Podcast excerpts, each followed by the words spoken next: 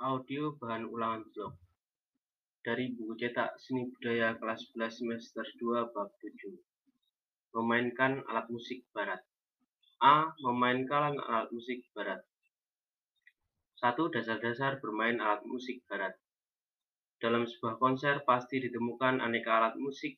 Ada gitar melodi, gitar ritme, gitar bass, keyboard, organ, piano, biola, flute, saksofon, trompet, trombon, drum, tamborin, triangle, marakas, dan mungkin masih banyak lagi yang lain. Tentu masing-masing alat musik tersebut dimainkan secara bersama-sama untuk mengiringi lagu. Apakah cara memainkan alat musik tersebut sama? Apakah alat-alat musik tersebut menghasilkan bunyi dan nada yang sama? Tentu tidak. Masing-masing alat musik dimainkan dengan cara berbeda-beda dan untuk menghasilkan bunyi yang berbeda pula. Justru perbedaan bunyi dan nada inilah yang menghasilkan komposisi yang indah bila didengar telinga, bahkan dapat menimbulkan rasa musikalitas yang indah pula. Alat musik gitar dimainkan dengan cara dipetik. Keyboard, organ, dan piano dimainkan dengan cara ditekan tutsnya. Flute dan biola dimainkan dengan cara menggesek dawainya. Saksofon, trompet, trombon dimainkan dengan cara ditiup. Drum, triangle, marakas, bungu, kendang, tamborin dimainkan dengan cara dipukul. Bunyi yang dihasilkan dari alat-alat musik tersebut juga berbeda satu sama lainnya. Demikian pula fungsinya. Gitar, keyboard, organ, dan piano menghasilkan bunyi aneka nada yang berfungsi untuk memainkan melodi dan irama.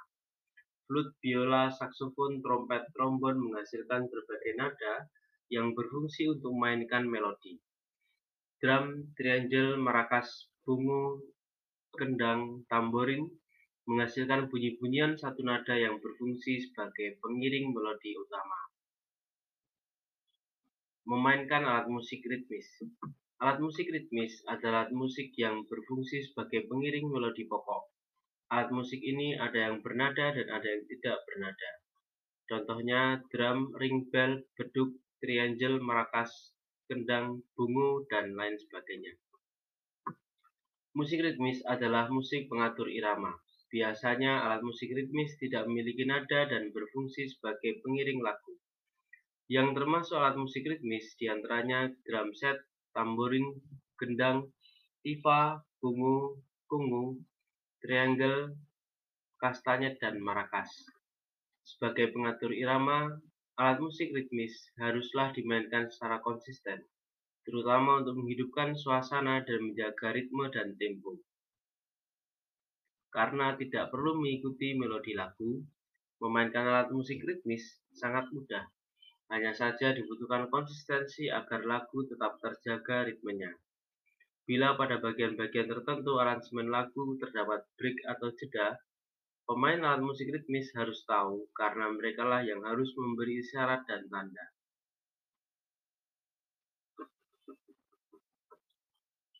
Memainkan alat musik melodis Memainkan alat musik melodis sama dengan membawakan lagu, karena alat musik melodis memang berfungsi untuk memainkan melodi utama lagu.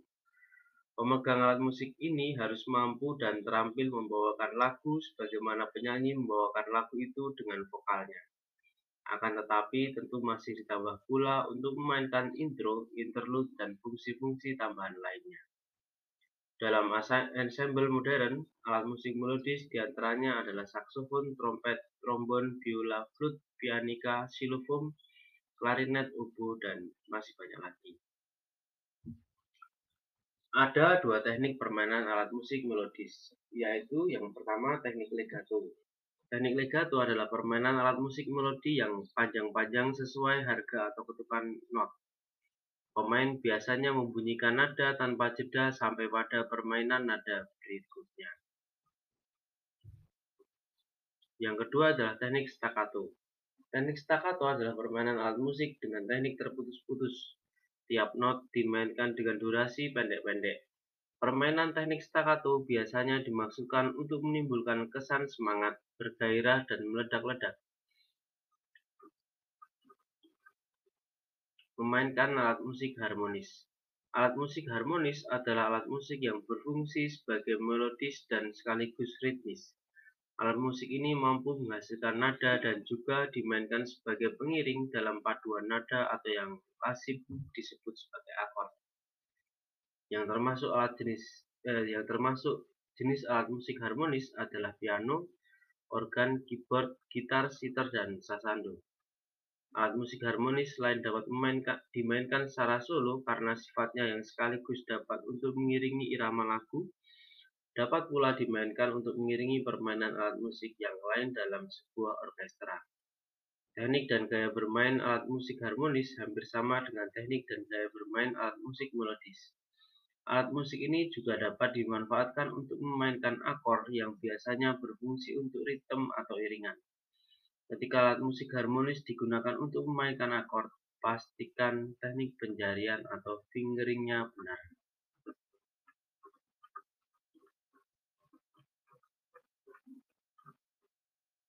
Memainkan alat musik dalam grup Memainkan alat musik dalam grup sering disebut sebagai ensemble. Ditinjau dari ragam jenis alat musik yang dimainkannya, ada ada ensemble sejenis, ensemble campuran, dan orkestra. Ensemble sejenis Ensemble sejenis adalah ensemble yang memainkan alat musik dari jenis yang sama, misalnya ensemble perkusi, ensemble tiup, ensemble gesek, dan sebagainya. Satu ensemble perkusi. Ensemble perkusi dimainkan dengan alat-alat musik perkusi. Di Indonesia cukup banyak terdapat ensemble perkusi, misalnya rampak gendang, rebana, drum band, marching band, gendang, dan masih banyak lagi drum band atau marching band. Dalam drum band atau marching band, instrumen musik perkusi dibawa oleh pemain dan dimainkan di dalam barisan. Kelompok yang memainkan instrumen musik perkusi sambil berjalan disebut juga sebagai drumline atau battery. Ragam musik instrumen perkusi yang digunakan alat drum band umumnya lebih sedikit daripada yang digunakan pada permainan alat marching band. Contoh instrumen ini antara lain snare drum, drum, tenor queen, drum, bass, dan simbal. Pukulan-pukulan dasar pada permainan drum disebut basic sticking. Setiap pola pukulan di bawah ini sangat penting untuk dikuasai karena sangat berpengaruh pada permainan drum dan sangat banyak digunakan.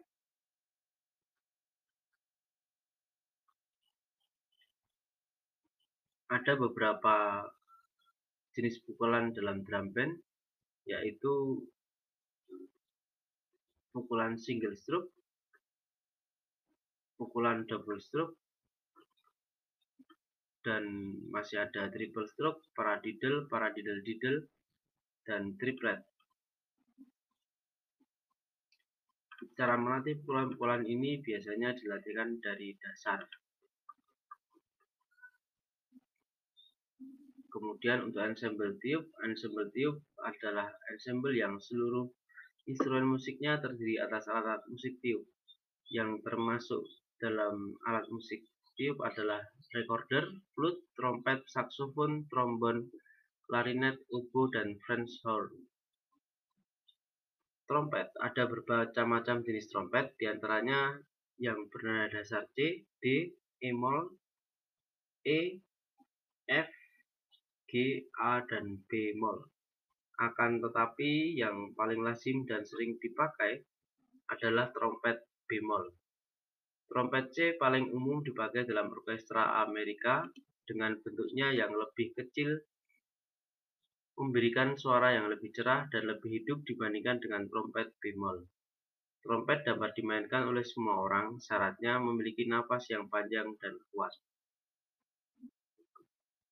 Untuk seseorang yang mempunyai penyakit pernapasan sehingga menjadikannya bernapas pendek, sangat tidak disarankan untuk memainkan alat musik tiup.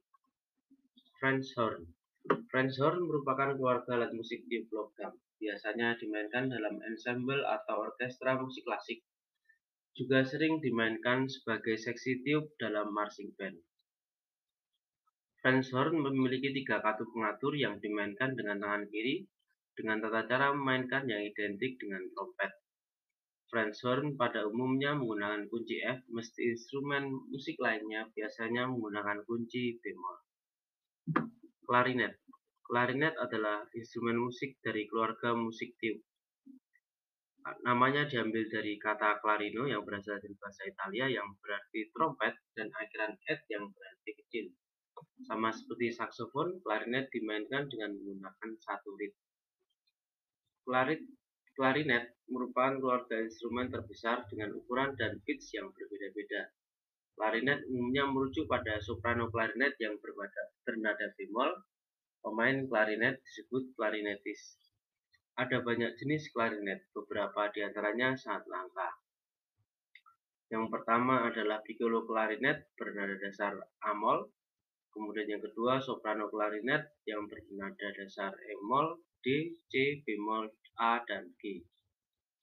Yang ketiga basset klarinet dalam yang bernada dasar A, alto klarinet yang bernada dasar E-mol, bass klarinet yang bernada dasar bemol, kontralto klarinet yang berdasar bernada dasar double E mol.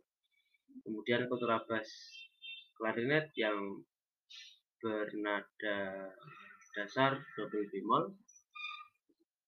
Kemudian berikutnya adalah saksofon. Saksofon tergolong dalam keluarga alat musik tiup yang terbuat dari logam dan dimainkan seperti cara memainkan klarinet. Saksofon umumnya berkaitan dengan musik pop, big band, dan jazz. Meskipun awalnya merupakan instrumen dalam orkestra dan band militer, nama saksofon diambil dari nama penciptanya yaitu seorang pemain klarinet dan pembuat alat musik bernama Adolf Sax yang berasal dari Belgia pada tahun 1846. Sax memiliki hak paten atas alat musik ini berupa dua keluarga saksofon, yaitu keluarga orkestra yang berada dasar C dan F dan keluarga band yang berada dasar bemol dan E-mol. Saat ini saksofon yang paling umum digunakan adalah soprano yang berada dasar bemol, alto yang berada dasar E-mol, tenor yang berada dasar bemol, dan bariton yang berada dasar E-mol.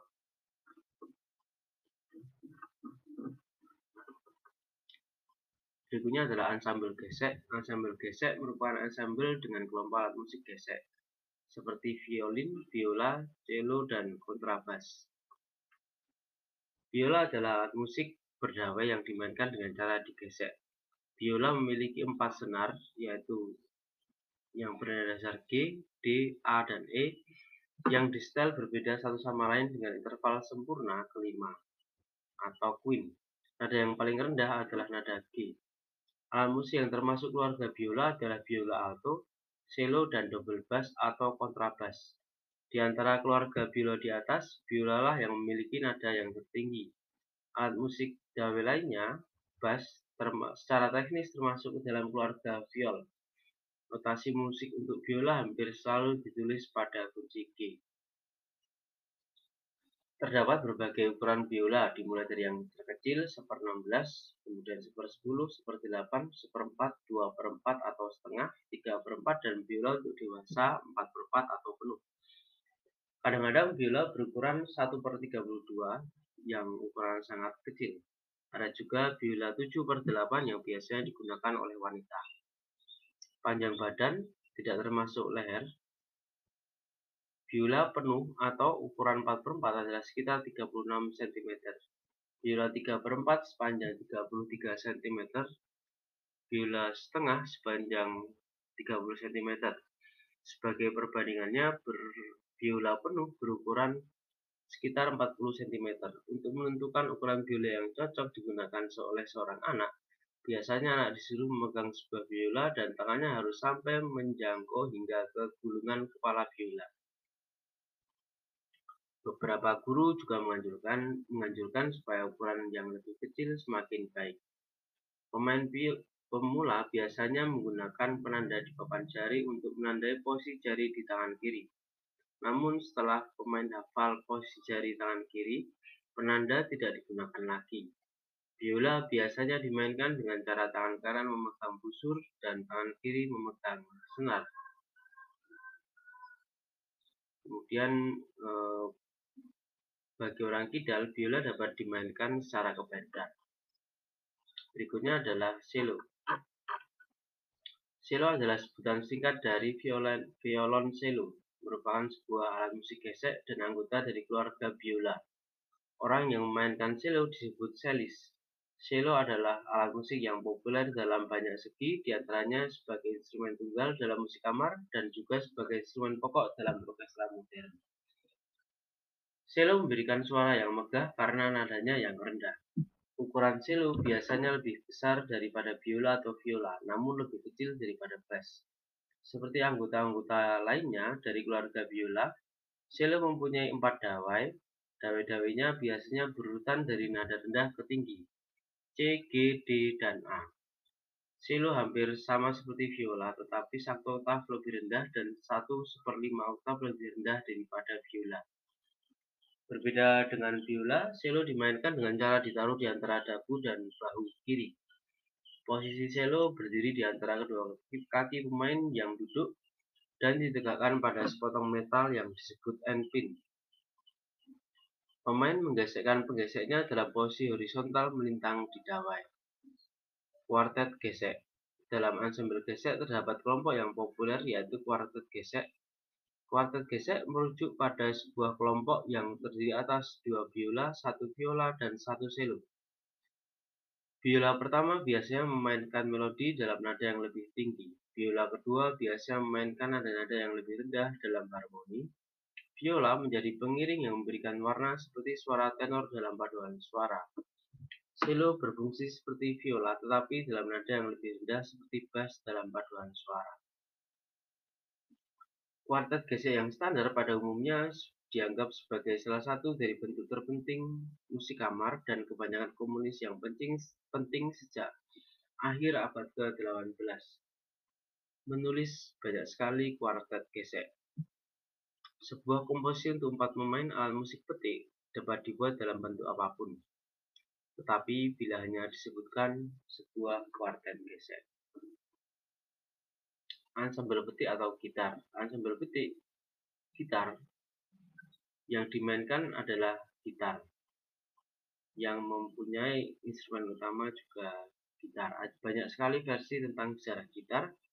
Ada yang menyebutkan bahwa gitar berasal dari Timur Tengah dan Arab, ada pula yang menyatakan bahwa gitar berasal dari Afrika. Gitar yang kita kenal sekarang ini disebut sebagai gitar modern karena terdiri atas gitar akustik dan gitar elektrik.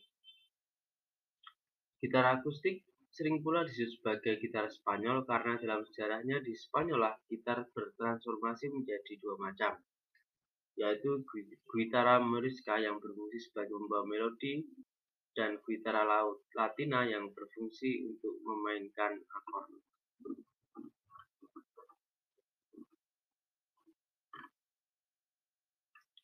Menampilkan beberapa lagu dalam pergelaran musik barat. Tahap yang paling penting dalam merencanakan pagelaran musik adalah pelatihan. Pelatihan merupakan mahana untuk mengasah keterampilan sekaligus sebagai alat untuk mengukur kemajuan yang dicapai dalam tiap-tiap tahapnya. Tahap pelatihan ini bisa memakan waktu berhari-hari bahkan berbulan-bulan hanya untuk menyajikan karya musik yang hanya beberapa jam saja. Ibarat seorang pelari cepat yang hanya akan berlomba lari 100 meter, tetapi ia berlatih lari berhari-hari sampai sejauh 1000 meter. Pemusik yang ahli pun tetaplah harus berlatih jika akan mementaskan karya-karyanya. Dalam pagelaran musik yang melibatkan banyak pendukung, yang perlu diperhatikan adalah bahwa pagelaran musik itu merupakan kerja tim, sehingga suasana satu kesatuan harus diciptakan. Dalam kerja tim, tidak boleh ada yang merasa paling menonjol. Oleh karena itu, cobalah bentuk kelompok untuk menyajikan hasil aransemen yang sudah dibuat. Ini tidak perlu eh, kemudian untuk menghasilkan pagelaran yang sukses harus menyertakan proposal kegiatan pagelaran dengan baik. Penyusunan proposal diperlukan untuk mencari sponsor dan juga untuk mengajukan anggaran kepada berbagai pihak beberapa rumusan dalam e, penyusunan proposal adalah yang pertama nama dan tema pagelaran, kemudian latar belakang, tujuan dan manfaat pagelaran, kemudian bentuk pagelaran, kemudian pihak yang terlibat yang mendukung pagelaran, kemudian karya-karya musik yang akan dibawakan, kemudian tempat dan perkiraan jumlah penonton, termasuk setting tempat, kemudian eh, jadwal kegiatan, kemudian anggaran biaya, serta susunan panitia. Demikian untuk bab 7. Semoga bermanfaat untuk kalian yang merasa lebih enak belajar dari mendengarkan. Ada satu lagi untuk bab 8 di file yang berbeda dengan bab 7. Terima kasih.